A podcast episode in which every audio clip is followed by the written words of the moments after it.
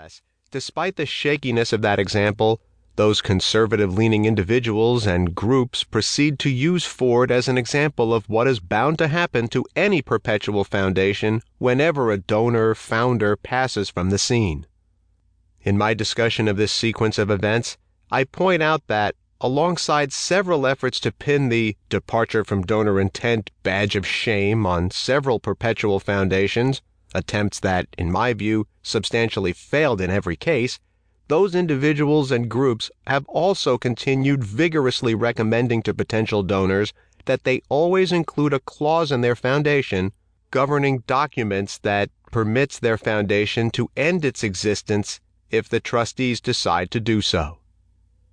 Why, one will ask, do these conservative leaning individuals and groups have so strong an antipathy to perpetual foundations? Because their ideological inclinations have persuaded them that irrespective of a founder donor's meticulous efforts to ensure the foundation's fidelity to donor intent, any perpetual foundation is vulnerable to departure from that intent, and, moreover, that any drift away from donor intent will be politically leftward. The fact that many of America's largest, most successful, most admired foundations are not characterized by any such departures from donor intent has not seemed to deter such opponents of perpetual foundations from continuing to believe as they do, nor deterred them from opposing the creation of perpetual foundations. Nor does the continuing record of important achievements by such American foundations over more than 100 years dissuade them from waging their war against philanthropic perpetuity.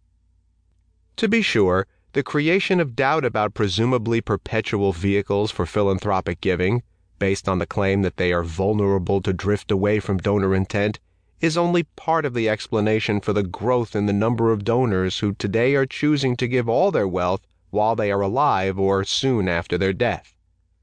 Many donors who choose philanthropy today rather than investing in philanthropy for tomorrow are undoubtedly doing so out of an overwhelming conviction that the urgent problems of today merit as many of the philanthropic dollars available today as possible. I believe, however, that the successful effort to discredit the presumably perpetual vehicles has operated to cause many donors to dismiss perpetuity entirely and opt instead for a default position of philanthropy today.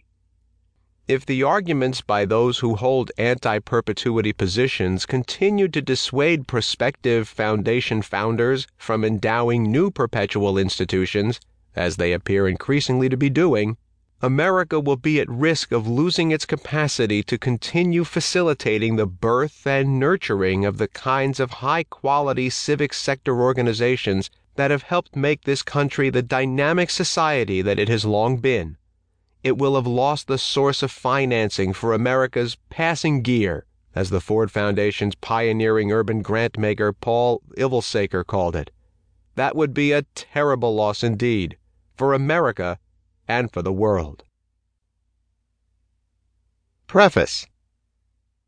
Further, there are things of which the mind understands one part but remains ignorant of the other,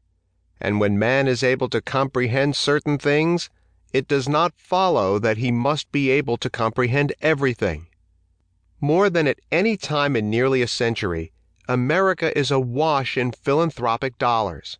Today's high profile gifts are often given in spectacular amounts by famous, occasionally controversial donors.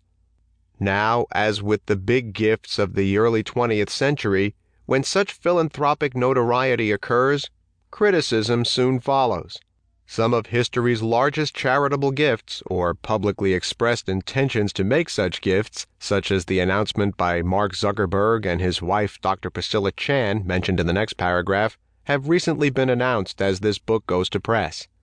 As night always follows day, the many critics of American philanthropists, both cynical and sincere, have once again emerged in great profusion, as well as often in great confusion.